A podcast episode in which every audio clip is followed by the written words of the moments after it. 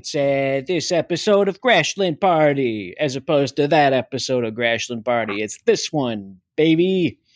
I'm Grant. She's Ashlyn. Together we are Grashland. Together, this is a party. This is our last name. You, you get it? It's my last name. We're married. There you go. That's the hook of the podcast. We uh it's almost the end of social distancing. Neither of us have gotten the vaccination yet. We feel like we're probably behind on that. Seems like everybody's getting the jabby. Not us yet.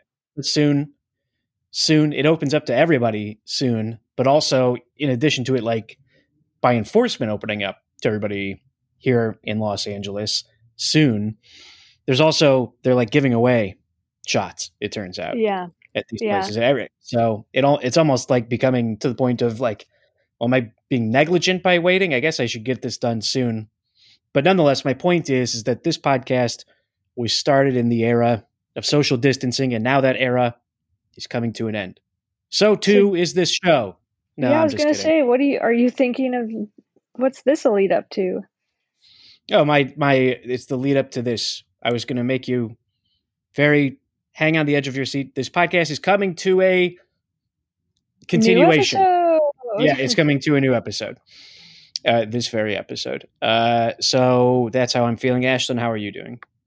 you know, it's been a good day. My day recaps on these podcasts.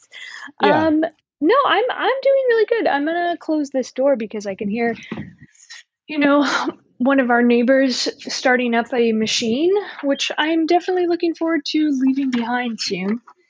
What kind this of machine? of- I don't know, leaf blower. I didn't know how many people owned. Oh my gosh! machine. Did you hear That that? sounded like- cat.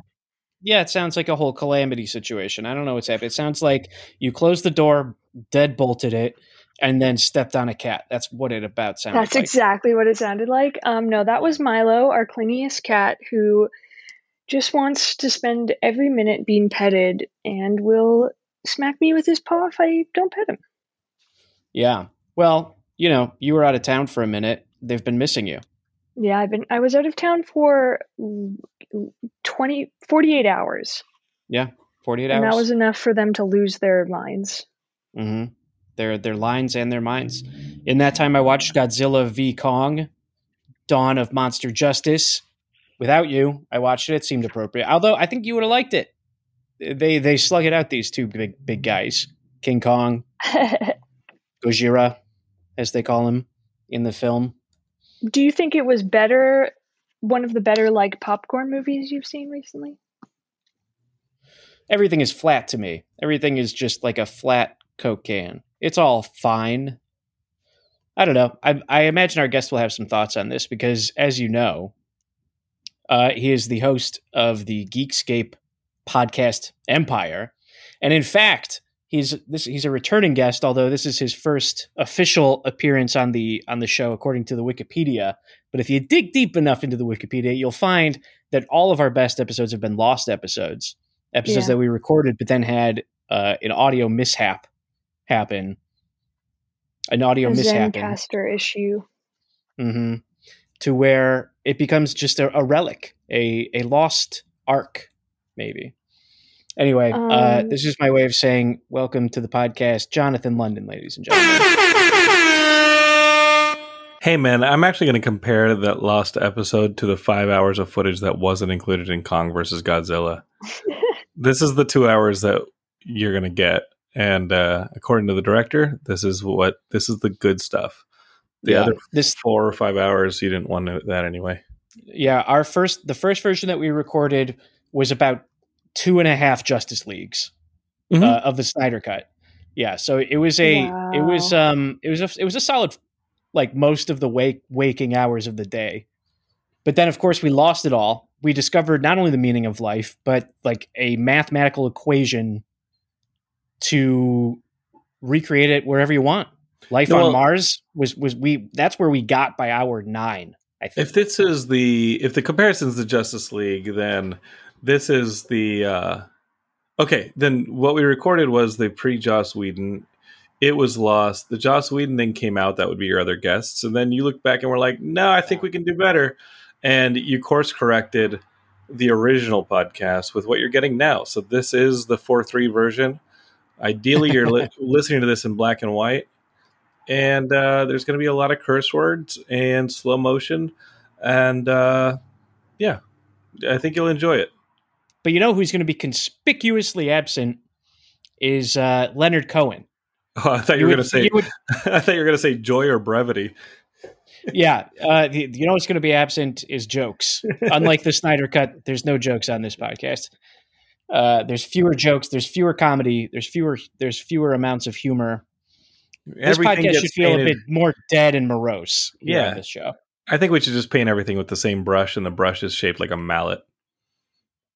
Yeah, it just makes everything gray. Did That's you watch the, level, the? that's the level of gray subtlety version? we're gonna do. Uh, uh, no, I'd already watched the four-hour version. By the time somebody t- tipped me to the gray version, wait, the gray version that's a real thing. That's not like the Onion. No, that's real. It's real, baby. It- it's on up- HBO I- Max, and If I go to uh, and I- HBO Max right now, it would give me the option to Right watch that movie again and like yeah, more. it's called the no. Justice is Gray edition, and as promised, it is very gray. It is a gray movie. It's not Whether you like, like, it better in color or not, I don't know. I, I skimmed through it and I was like, this is the movie, but gray. okay. It's black and white, or is it just like a toned down color? It's black and white, but it's gray. I mean, it's predominantly gray. the The version I saw was predominantly gray, but it had some colors in it. Yeah. So it's not a, so you don't have to do too much imagining. And if you've seen it, you're just like, what if you sucked the color out of it even more to a Oh, point where it's yeah. So that that does exist, and you can watch it.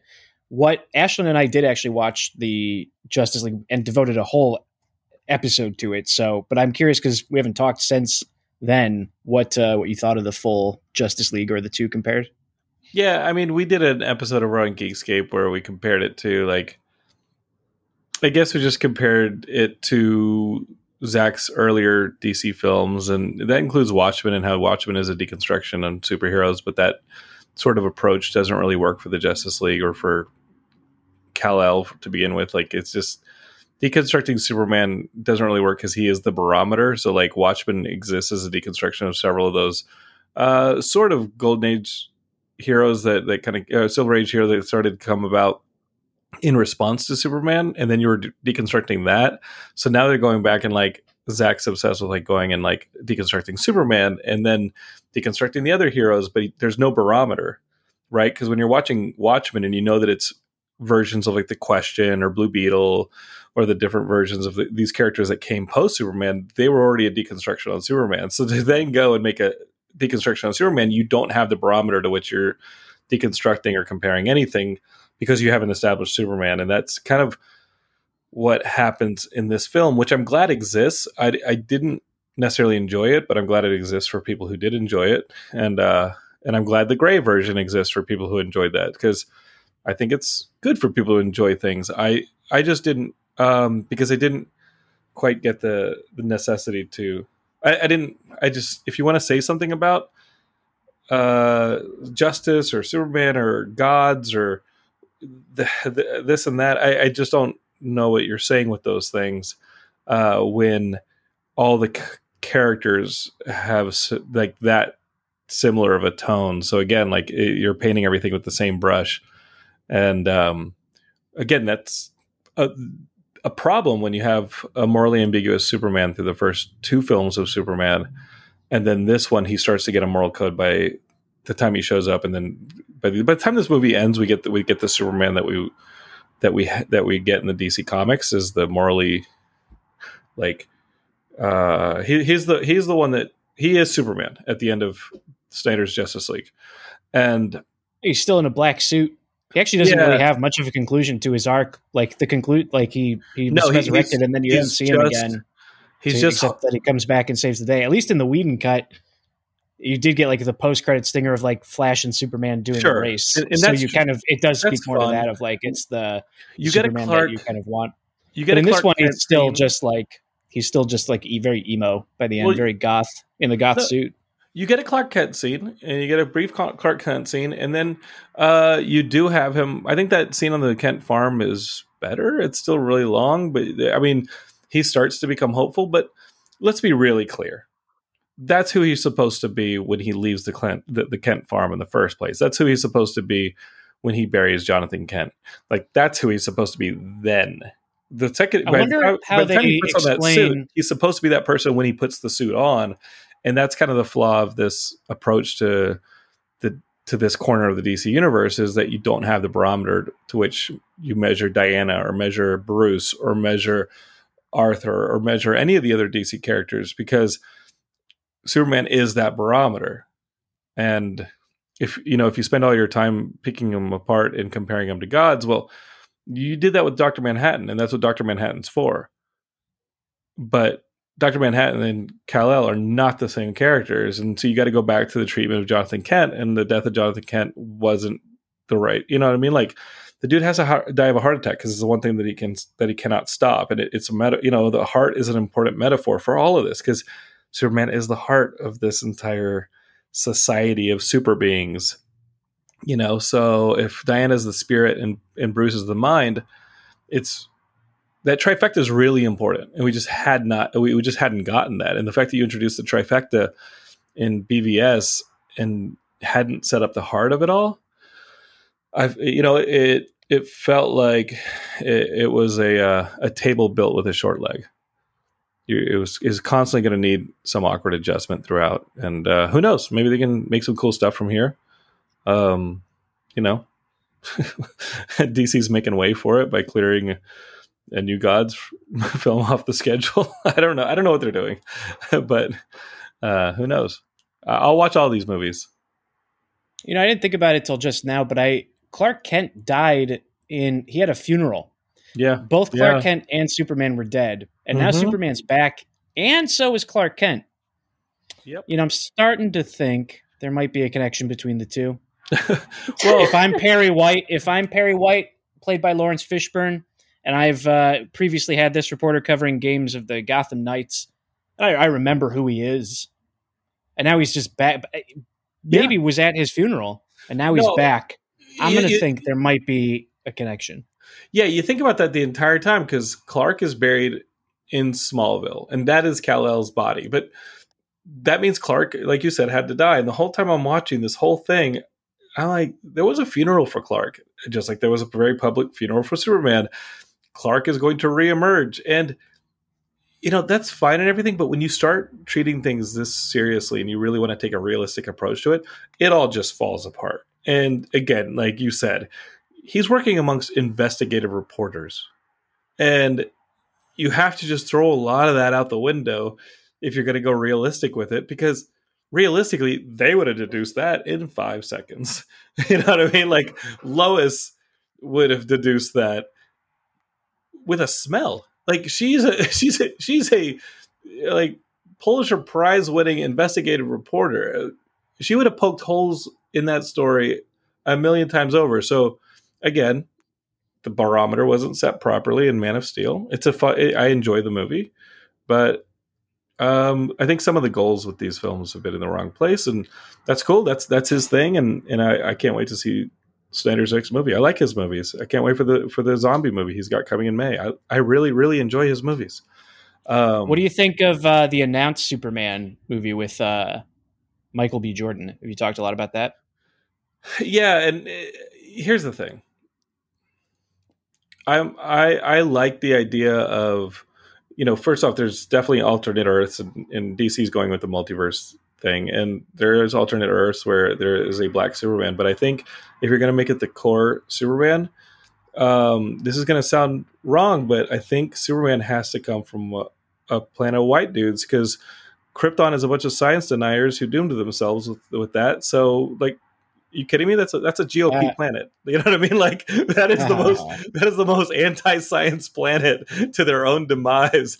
And you're telling me, me that guy's not white? No, Krypton's white. It's all it's all a bunch of white people fucking themselves over. I like Michael B. Jordan. Let's let's get him in the Superman suit. Let's see what happens. I, you know, I think you might have set it off. I think you may, I think you said it in, the, in your intro because obviously I watched Kong vs Godzilla as well. But I think when you you're a filmmaker, you start making things. You respect everybody else's stories, but um, but a lot of that stuff, it, you're not as invested in it as you were when you were a fan of the stuff. Now you're you're looking at it with a little bit too much of a critical eye, and you kind of know how the how the uh, how it's made, and and so you're kind of looking at it and picking it apart a little bit. So it really needs to blow you away on a on a certain level, and I think it's a personal level. I think there are people who make things and they watch, uh, you know, the, the Snyder Cut or they watch Kong versus Godzilla, and they are blown away by it. The same way that you and I were blown away, maybe we went to see Lord of the Rings, or we went to see maybe some of the Marvel films, or uh, the way we were blown away when I when I saw Shazam, and I was like, oh, this is such a great uh, film. Um, I had so much fun watching those films, and you just kind of forget that you're in the process of of picking it apart. And I, and I don't think you mean to pick it apart. I don't think you walk in there snooty. You want to enjoy all these films. I enjoyed Aquaman, you know, but uh, after a while, you just you know you just can't help it. You start comparing it and uh, subconsciously pushing and pulling it to your own stories, you know, and, and seeing how you would do things differently. And I think that ultimately with a lot of these characters, and you see it in the, in the success that Marvel's had, is that they stick to the the stress tested over time um, treatment of these characters. You know, so if there's an established storyline with a lot of these characters, it usually works pretty well on screen. You know, even when you we have something that that's only been done recently, like Civil War or Planet Hulk, and you take an iteration of that storyline and you put it on screen, it usually does pretty well. Uh, when things start to deviate from that, you, you start to take a risk. And I would say that Guardians of the Galaxy deviated from any of the established like storylines for Guardians of the Galaxy because there was no real established storyline for Guardians of the Galaxy. You know, like maybe Abnett and Lanning's stuff in like the early 2000s, you could say, was like good, you know, was like a solid place to build. But James Gunn just came and made it his own thing. When you look at like Captain Marvel, for instance, and you say, okay, like, what are we going to lean on to make a Captain Marvel film? I don't think that there was that iconic Captain Marvel storyline that you could go to and say, hey, we're going to do this you know, which is again like going back to like Iron Man three. It would have been awesome if they would have been able to do for Iron Man three like the, the demon in the bottle storyline that they hinted at in the voiceover at the beginning of the movie by saying everybody has their own demons. I was like, oh, they're going to treat this is the film about Tony's alcoholism, but they it, it wasn't. It was something about anxiety, and then they kind of character assassinated Pepper to a degree so that she wouldn't recognize her ex employer, even though he's on the cover of a magazine in her lobby and she runs a robotics firm. And even though she doesn't recognize this guy, but she ran a robotics convention in Iron Man 2. And like, why did your character assassinate Pepper? She's brilliant. She can run a multi like billion dollar robotics company, the leading. I don't, you know, there's just stuff that, again, if you start treating it too realistically, it falls apart. So that's on me. I kind of took that and ran with it, Grant. You can have the show back. You really did. My next question for you is: Do you have any pets? Pet peeves. I, I had pets for a very for a long time. I'm between pets at the moment. I'm sorry to hear you're between pets. Are you a cat or a dog guy, or or what kind of pets uh, your preference? What'd you I'm up with? I'm a dog person. Yeah, I like cats. They're fine, but I'm a dog person. Does that make me untrustworthy? That makes me trustworthy and loyal. What if yeah. we what if we just like booted you off the podcast? Like it was just like you were muted for the rest of the time. That's okay. Just I can, kidding. I, have got I've got a podcast I call my home that I can just go back to. We're happy to have you here. It's just the Yeah. cat, and you like cats. It's not that you I dislike like- cats. I You like- just I you like haven't cats you haven't met the right cat. Yeah. Oh, I like cats a lot. If I had a cat, I would love that cat. What Do would you you, name any, a, like, a hypothetical dream- cat? Hmm. Oh, Oh, oh, I don't know because I think it. I think they name themselves. You know what I mean? Like I don't have a hypothetical cat that I would just be like, my next dog's going to be named this, or my next cat's going to be named that. I think you take the approach where you live with the cat for a few days, or you know what I mean. Like the dog ultimately starts a good naming itself. You know, uh, we rescued a. I remember when I was married, we rescued a dog from the North Valley, and he was a Boston, and it was one of these things where my wife at the time ran a dog uh, daycare and she knew she just didn't want the dog to be in the shelter anymore and she went to pick up the dog and the boston turned out to be like huge and he had a full he had a long full tail. Uh and he and we got him tested he was 100% boston he just actually happened to have a long tail. And it wasn't curly it wasn't cropped it wasn't any of that it was just a, a tail and, and he was big.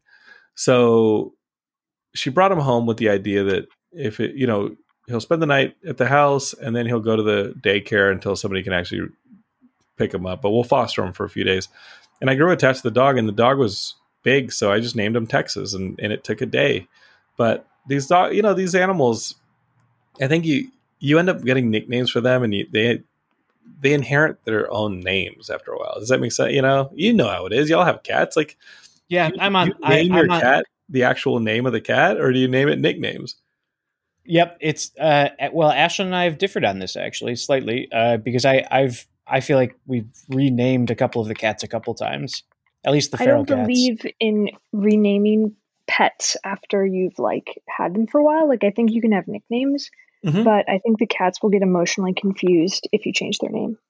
we changed it pretty early on. I think we changed them to the right things. They were originally just named. They had placeholder names. But it was oh, after a period of time, Ashlyn, that like the cat got named, is what you're saying. Like after a while, they got the name, and that was the name, and it's done, and that's what you named it. Mm, Yeah, yeah, I- but I I would say like I guess one of the things that is different is that I don't even say after a period of time. Like I meet a cat and I'm like, okay, this is its name, and this is its name forever. yeah, and I mean, it's based on some kind of observed behavior, though, right? No. You Actually, just- not necessarily. Like just named- Milo and Moose. Those names. Where did those names come from? Well, Milo is pretty easy. So okay, when I was growing up, movie Milo I and Otis. wanted two girl cats called Molly and Maggie. I was like Uh-huh. obsessed with the idea of having two girl cats called Molly and Maggie. But then when I got my two cats, they were boys. Oh my god. Um, but you still wanted the M and M. Yeah, I still wanted the M and M names. Um just because I think cats were good with an M name, you know? Mm. I think I'm Uh, actually going to agree with you because I did have a pug named Cheese, and I definitely named him Cheese only when I knew I was going to get a pug, but I'd never met that pug. And when we Hmm. got the pug, he was Cheese, and the dog's name was Cheese his entire life. And uh, that's yeah, and I just wanted to name a pug Cheese, I think. And uh, That's a good name. fitting. Cheese the Yeah. Pug is a good Cheese name. is a good name. Cheese was How is phenomenal. oh, I love pugs. Yeah, I did you too. know, I I think as a grown up, I've been here. Are my top dogs: pug, Okay. dachshund, like a wiener dog, Mhm. and the fluffy West Highland Terriers, the white ones. Oh, Okay. wow. Uh, I've owned Jonathan? Pug. Uh, I've owned Frenchie, and I've owned Boston. And my best friend is a Oh, Bo- my friend. My best friend was a Boston, and I think that it's just like if they if, they're a little inbred and they need help, you know, and their breathing isn't so great, sign me up. Sign me up. and one of the pugs, you know, we call him a pug, but he was also half Shih Tzu, and so that Oh, those are you cute. know, yeah, he's who got him in 2000. That dog is still alive. That dog is 17 years old, oh my Oh, wow. god! and that is uh that is the difference when you introduce a. Uh, a, you, when you suddenly don't inbreed a dog, it can live longer because that dog is half Shih Tzu, half Pug, and the Pug didn't last that long. The Boston's aren't lasting that long, but the half Pug Shih Tzu is a legend. Seventeen years. Forever. That's Wow. so. Did you have a sweet sixteen party for that dog? Oh, no longer my dog. That was an early relationship that I got the dog, Oh. and I, I never inherit the dogs. Yeah, Mm. You tough. know, no, you know, it- yeah, that is tough. That is a tough thing, and uh, and I remember, um, you know, saying bye to my dog, and and you know, I say I remember saying bye to all of them. and It kind of stinks, but I remember with Rufus, who's like my favorite. My ex-wife, we were divorced at the time, and she lived outside of LA, and I got to spend a day with him and overnight, and then in the morning, you know, we knew we knew that he had a tumor, but uh, when I returned Rufus to her and she was going to drive out of town, he just seemed so okay that you know she said uh, that I was like, you know what, I'll see him again. And then by the time they got home, which was up north near San Francisco, he had started to have seizures, and you know she put him down a day or two later. But Oh it's wow! just it was just crazy and um i had a you know he was a great dog. Yeah dogs are like my subject. My you know my my feature film that we're putting together now is about a, a guy and a dog. Uh, i just love dogs. I think that they're a great barometer of a of us. I think they're they're our guides. And i think cats in a lot of ways are like that too. A- animals really are. They they, they definitely don't give a shit about Instagram followers. I think it's like you know they don't they don't really care about the TikToks, and I think uh, in a way like humans are obsessed with their permanence, and mm. animals just don't even think twice about it. You know, they just live yeah. in the moment, and uh, and we're always thinking about like, hey, how can we last longer?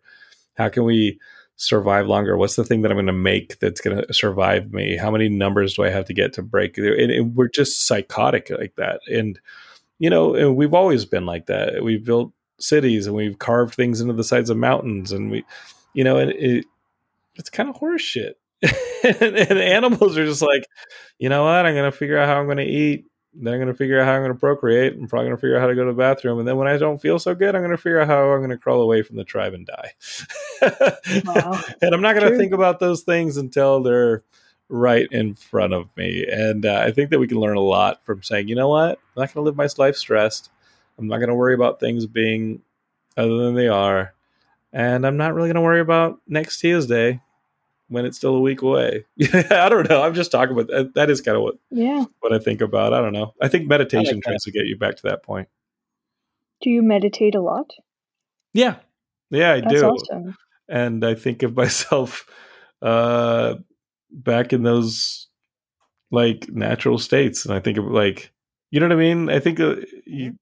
I mean, because there's so many metaphors in, in meditation that are natural metaphors, whether it's the ocean or the sky, the cloudy sky or the the uh, the calm ocean versus the uh, and you think about that stuff and and I think that meditation is just meditation is just a way to try and get us back to our natural selves where we haven't built up all this stuff for our permanence. You know, to be like, why why does Jonathan London have a storage unit with thousands and thousands and thousands and thousands of, of comic books he will never read again?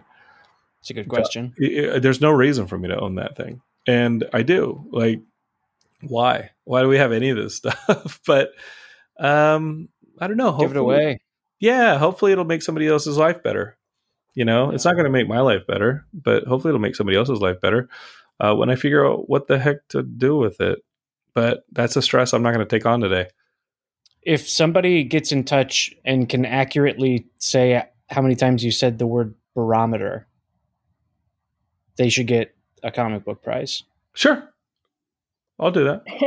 but right. that's not going to happen. You're not going to lose any comic books. I will continue to say the word.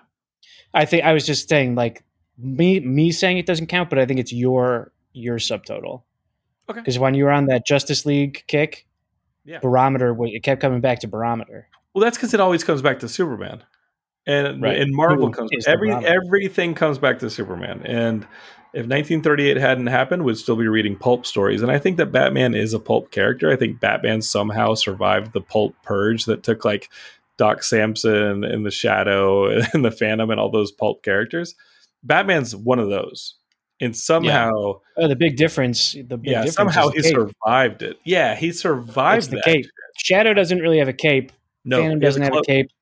Right, exactly. Uh, but the difference is Batman's got a cape and it makes yeah. a big difference. I think that's I, I hadn't thought about that, and I think that's huge. Um, and I think that's also why Batman is trash.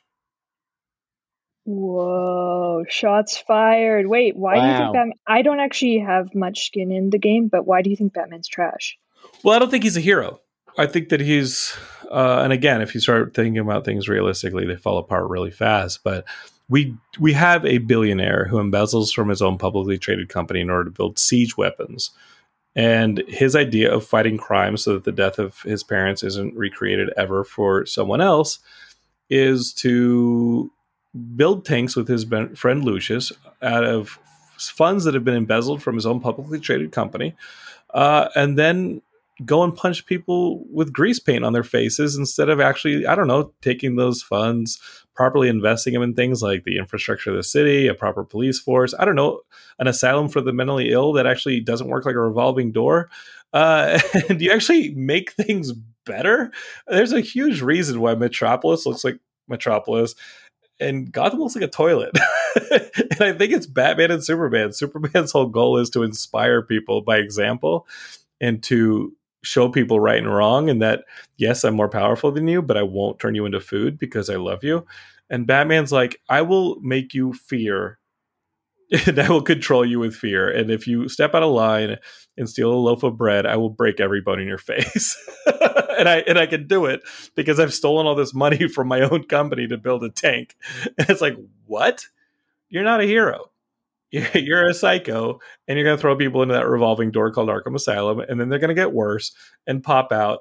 He is the one percent of superheroes. He's everything that's wrong with a capitalist uh, company, and uh, yeah, he's the Donald fucking Trump of superheroes. Fuck Batman. Wow. Do you feel the same about uh, Iron Man? Because it's all the same tropes there. Well, Iron Man finances a lot of this stuff, and you can always be like, "Oh, Batman finances a bunch of stuff and this and that," but no, I, th- I think that Tony Stark came right out and said, "Hey, I'm Iron Man." and Batman's like, "No, I got secrets."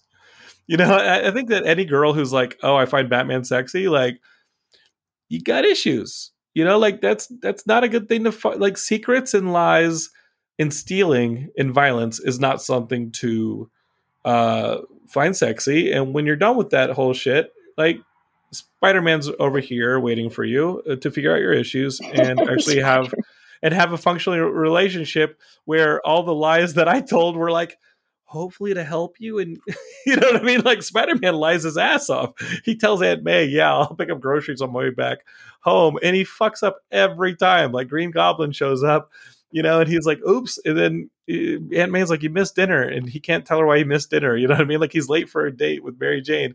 Can't tell her why, you know, he kills Gwen Stacy's dad and is like, can we still date? Like, it, like Spider-Man's, but Spider-Man's us and we fuck up in the hopes of doing something good Batman doesn't do that. Batman doesn't say, "Hey, it's a white lie," in the hopes of something good coming out of it, and I'm going to make this better. That that's that's Spider Man. Batman's like, "Fuck it, fuck it." They need to know who runs the streets. it's true. He, I mean, he's essentially like the king of his city. He runs it in the daytime and at the and at night.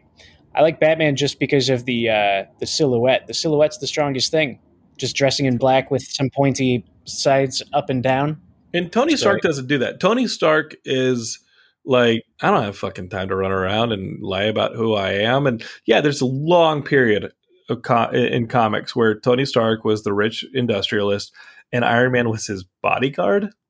Right. But they definitely had that relationship and they were definitely tied together and they definitely had effects on each other until he ultimately said, "Ah, fuck it, I don't have a bodyguard. It's me. You got me." um, but one of my favorite uh, in comic solutions to that is uh, the Batman Incorporated one, which I figured if we've talked about before, because I think you said you were rereading the Grant Morrison run. Yeah, right. and, and Batman Incorporated helps solve it, but all you're really fucking doing is endangering more people. Like let's just talk about the source of all this. It's Alfred. Alfred is probably the most fucked. He's the most fucked character in the DC universe because no, I'm straight up. He took the an poor character. Yeah, I a, mean, the poor character started as he's he's like this bumbling, jokey side sure. character. No, then, what he is, but over time, he's become the architect of Batman through and through because he's he's raised him. Because at different points in like the comics, they've had it as like he was raised by different, but now it's like firmly just the story that Alfred was raised in. Alfred took an eight year old on the worst right. day of his life and said, "I have a solution." But Alfred, in all, in order to be able to do the things that the stories need Alfred to do, then Alfred had to also become like an ex spy, also an actor, also a medic, also all these things to be able boxer. to help him create right to be able to create Batman uh, for for Bruce Wayne. Like, and what you said is the problem. He created it.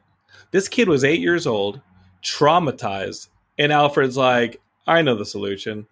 Ninja time. Let me go ahead and turn you into a fucking weapon. And that'll get oh, you have rage issues? I know how to work it out. Turn you into a weapon. And he has reset every bone Batman's ever broken. He's restitched every cut he's ever had. He's seen Bruce go through some really horrific shit. And then when Bruce shows up with another teenager and is like, oh, this is my ward. He's going to live with us for a while and fight crime this psycho is like, yeah, y'all want a sandwich? You're gonna be down in the fucking bat cave. Like, what do you need? It's uh, also no. Alfred can live vicariously through them. Alfred's the uh... a broken character in the DC continuity. Yeah, he's a problem. Alfred's a problem. So when people are like, "Oh, I love Alfred," I'm like, "Oh no, don't love Alfred. Alfred is a child endangerer who will never learn his lesson." And then it's like, "Hey, what do you think about incorporating?" Yeah, okay, pal. Somebody take Alfred out, please. He's the true villain. The true Yeah. villain. Yeah, you think any of you think Gotham would even look like that without these two?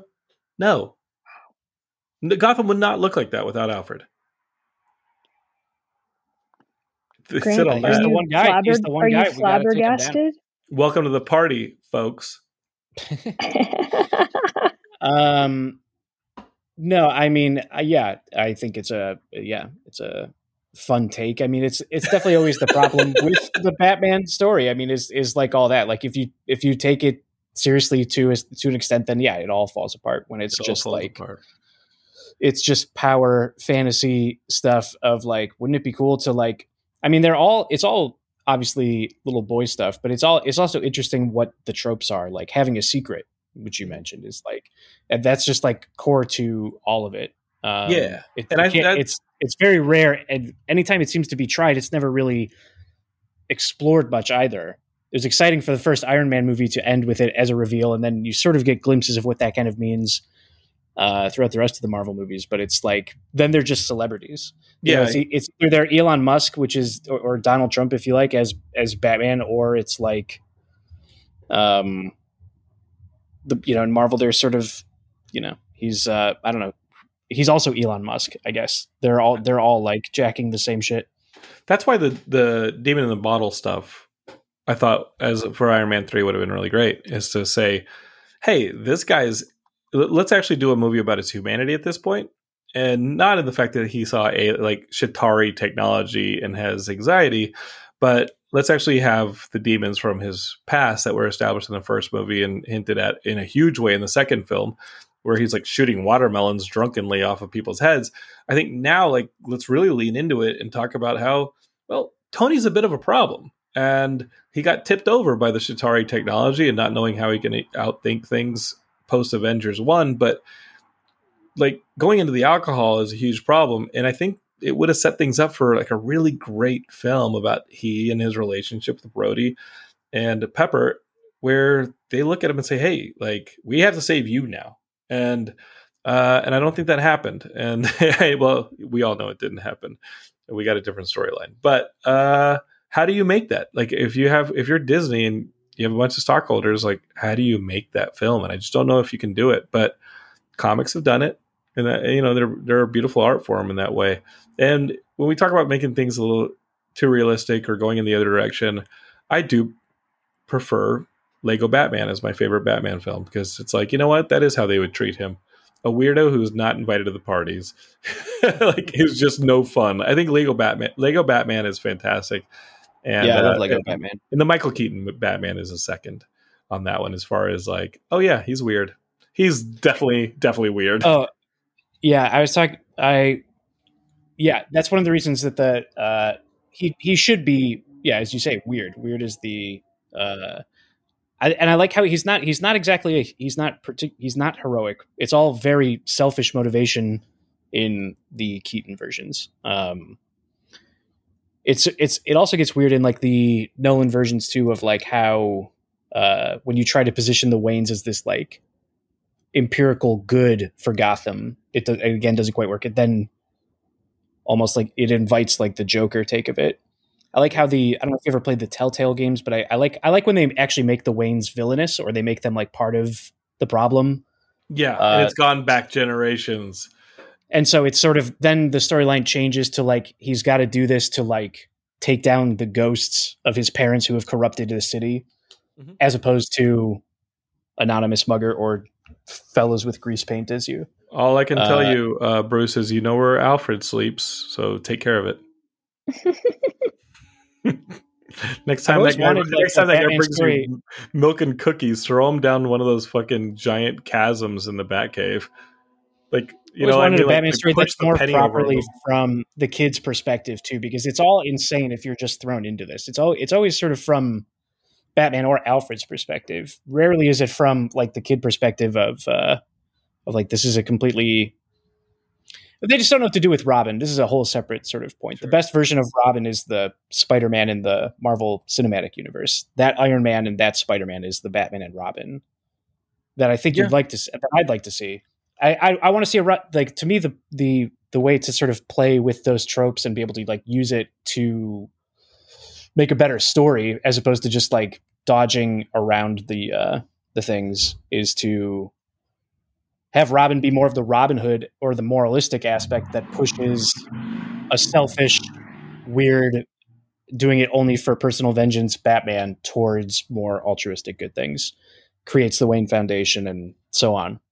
I But mean, that would require empowering the Robin character as opposed to the only sort of strategy for the Robin character, it seems like out of the last 20 odd years, is to just kill the character. The, Yeah, the value of out- Robin is, is as a dead Robin. let's figure out how to fridge him. Is Right. like the approach, and we're just waiting for Robins to die and then come back as villains or come back as other iterations. And that's that's like Spider Man's friends to a degree too. They recently did that with Harry Osborn as they brought him back as a villain.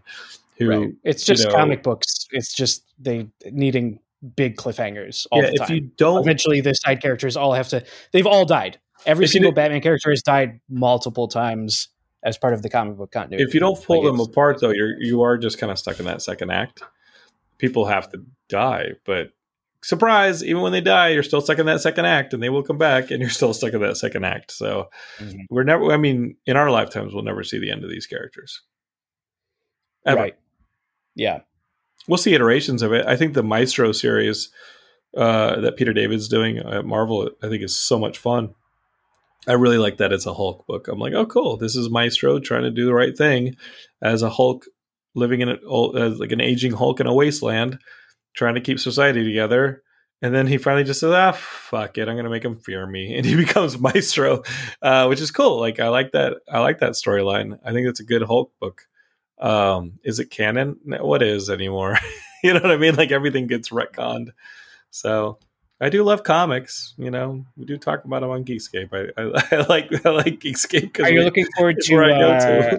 I'm looking for the only Batman thing I'm looking forward to recently is the uh, Batman Catwoman uh, limited series from Tom King and uh, I forget the artist's name. I'll tell you what. You heard my take on Batman. Do you think I'm somebody who looks forward to any more Batman? You haven't, so you didn't read the Tom King run, or I thought you read the I did. I did. stuff. But it's like more more Batman is just I don't think he's a character that we need to focus on that much. You know, it's like it's like more no offense. It's like to to you fans like it's it's kind of like more Wolverine.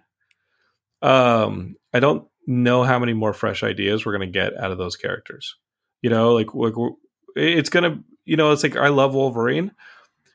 At the end of the day, it all ends up becoming bigger versions of Wolverine underneath, you know, the what was it? The uh the um what was the group that uh that Emma, Emma that Emma was a part of the White Queen? And it was I'm blanking completely on this major X-Men group.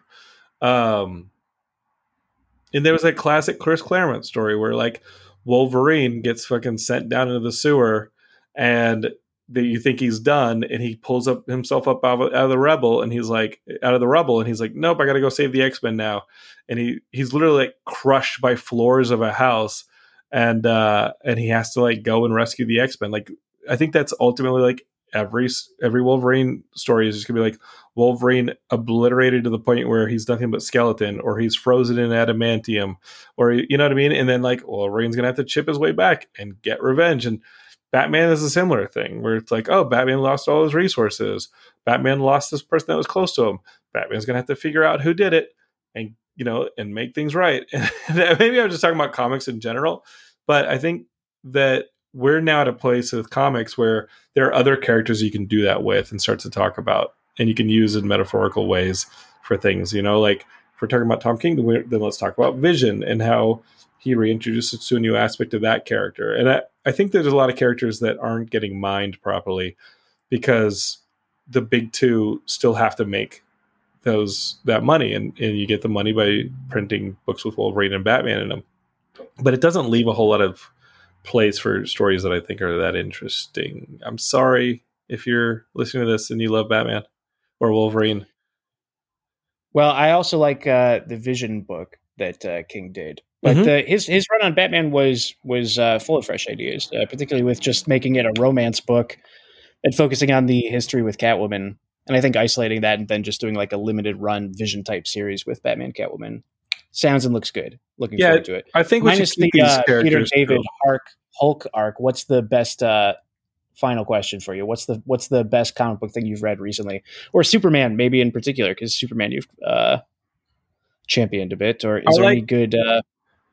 I'm gonna go indie because I'm a hipster. No, I'm not a hipster. I just again like think that these characters are getting are getting their asses kicked by the big two. Uh, you know, I thought that those the that the House of X, Powers of X stuff was so strong, and then it turned into 20 X Men books, and I wish that that had kept together a little longer. Um, because I think Jonathan Hickman's awesome, and I like I love the fact that he did a long long con on his Avengers books and was like, "Oh, just kidding, Secret War is just a Fantastic Four story. I tricked you all into reading a Fantastic Four story." Um, but in you know, I think that I, I do love, even though I talk about the deconstruction of this stuff, I do love the meta stuff, and I think that uh, Donny Cates has a book called Crossover that is awesome, and it's a a meta book about comic book characters being real and uh, and the Earth saying, "Hey, w- let's put them under a bubble. They're too powerful." And superheroes, they've all existed, and they basically just stick them under a bubble uh, over Denver, and everyone else goes about their life uh, just knowing that somewhere over there there's superheroes fighting and existing in a bubble where Denver used to be, and if they ever got out, we'd be toast. So that's kind of the beginning of the story um, and ultimately uh, i'm not going to spoil it for you because it's just a very cool meta story. And so you have like as as you're reading it you're like oh they legally couldn't have put doctor strange in the book but that's doctor strange. Oh they couldn't have put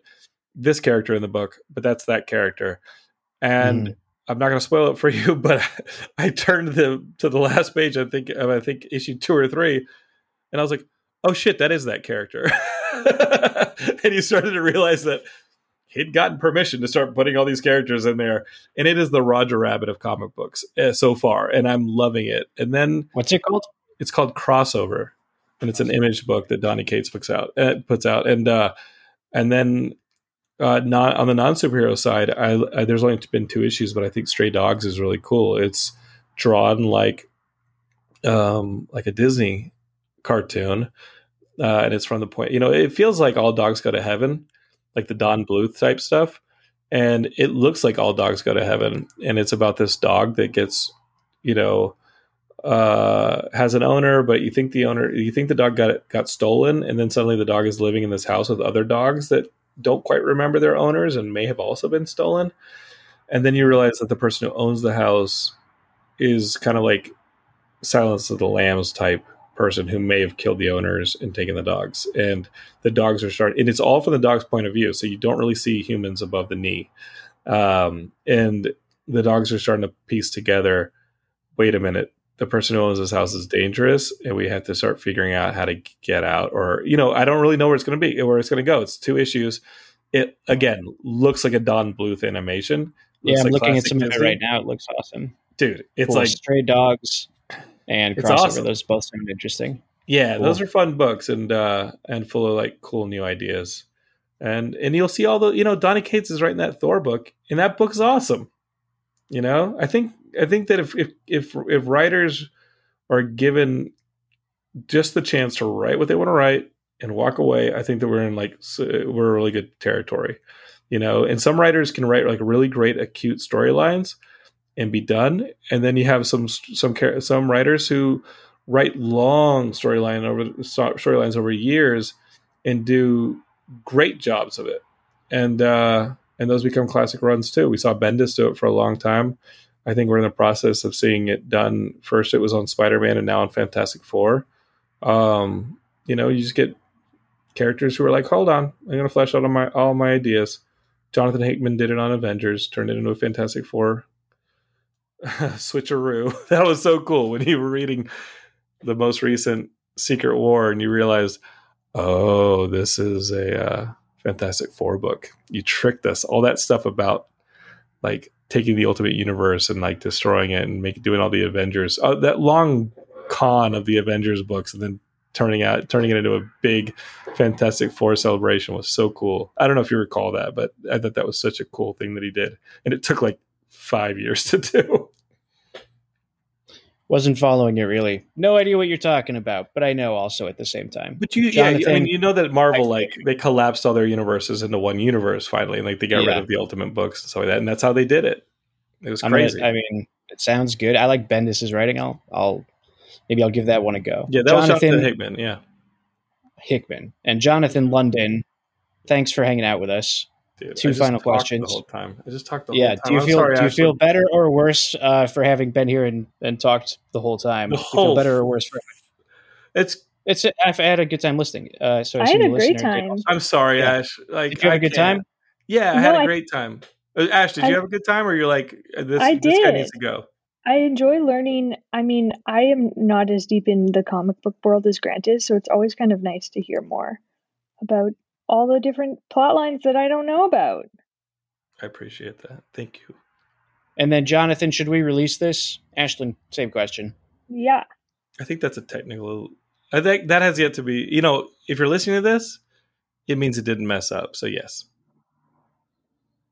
But you're but you're oh, good yeah. with it. I'm I'm totally good with it. Yeah, I think it's as good or not better than what was never released.